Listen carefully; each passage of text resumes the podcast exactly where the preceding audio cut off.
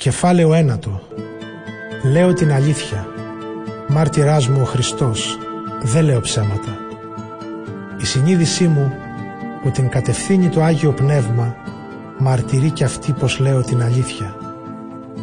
Λυπούμε πάρα πολύ και μια θλίψη βαραίνει αδιάκοπα την καρδιά μου.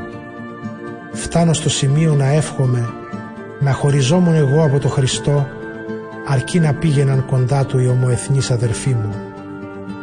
Είναι οι απόγονοι του Ισραήλ που ο Θεός τους έκανε παιδιά του, τους φανέρωσε τη δόξα του, ανανέωσε επανειλημμένα τη διαθήκη του με αυτούς, τους έδωσε τον νόμο, τη λατρεία και τις υποσχέσεις του. Είναι απόγονοι των πατριαρχών και από αυτούς κατάγεται ως άνθρωπος ο Χριστός, ο Θεός που εξουσιάζει τα πάντα. Ας είναι ευλογημένος στους αιώνες. Αμήν. Όχι βέβαια πως δεν εκπληρώθηκε το σχέδιο του Θεού, γιατί δεν ταυτίζεται ο αληθινός Ισραήλ με όλους όσοι κατάγονται από τον Ισραήλ. Ούτε είναι αληθινά παιδιά του Αβραάμ όλοι όσοι κατάγονται από τον Αβραάμ, γιατί ο ίδιος ο Θεός είπε στον Αβραάμ «Μόνο από τον Ισαάκ θα αποκτήσεις αληθινούς απογόνους». Δηλαδή δεν είναι οι σαρκικοί απόγονοι τα παιδιά που του υποσχέθηκε ο Θεός. Αντίθετα, θεωρούνται αληθινοί απόγονοι του Αβραάμ τα παιδιά που γεννήθηκαν σύμφωνα με την υπόσχεση του Θεού και η υπόσχεση λέει κατά λέξη «Θα ξανάρθω πάλι τέτοια εποχή και μέχρι τότε η Σάρα θα έχει γιο». Η υπόσχεση δεν σταματάει εδώ αλλά συνεχίζεται και στη Ρεβέκα που έκανε δίδυμα από έναν άντρα τον προπάτορά μας τον Ισαάκ. Δεν είχαν γεννηθεί καλά καλά τα παιδιά ούτε είχαν προφτάσει να κάνουν κάτι καλό ή κακό όταν ο Θεός για να φανεί πως το σχέδιό του εξαρτάται μόνον από την εκλογή του πως εξαρτάται μόνο από αυτόν που καλεί και όχι από τα έργα του ανθρώπου είπε στη Ρεβέκα ο μεγαλύτερος θα υπηρετήσει τον νεότερο όπως λέει η Γραφή αγάπησα τον Ιακώβ μίσησα όμως τον Ισάφ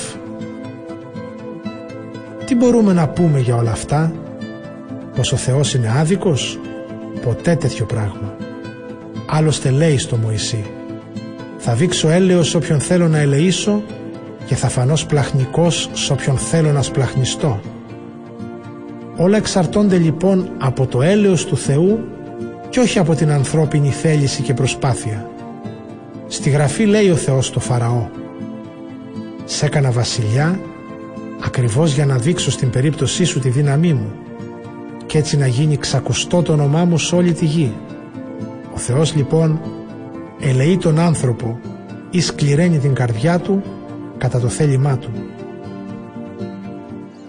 Θα πει βέβαια κάποιος τότε γιατί ακόμη μας βρίσκεις σφάλματα ο Θεός; Ποιος τάχα μπορεί να αντισταθεί στο θέλημά του; Άνθρωπε ποιος είσαι εσύ λοιπόν που κάνεις κριτική στο Θεό; Μπορεί να πει ένα δημιούργημα στο δημιουργό του γιατί με έκανες έτσι. Δεν είναι στο χέρι του αγκιοπλάστη να κάνει με τον πυλό ό,τι θέλει; Από το ίδιο υλικό φτιάχνει σκεύη πολύτιμα και σκεύη για τις πιο συνηθισμένες χρήσεις.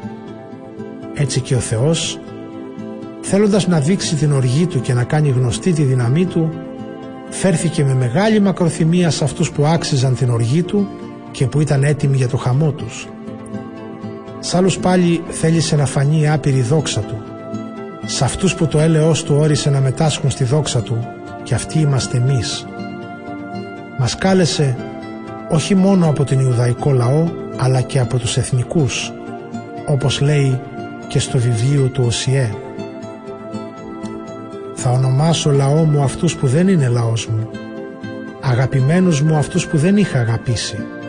Και στον τόπο που τους είπα εσείς δεν είστε λαός μου εκεί θα τους ονομάσω γιους του αληθινού Θεού. Αλλά και ο Ισαΐας διακηρύττει για τον Ισραήλ.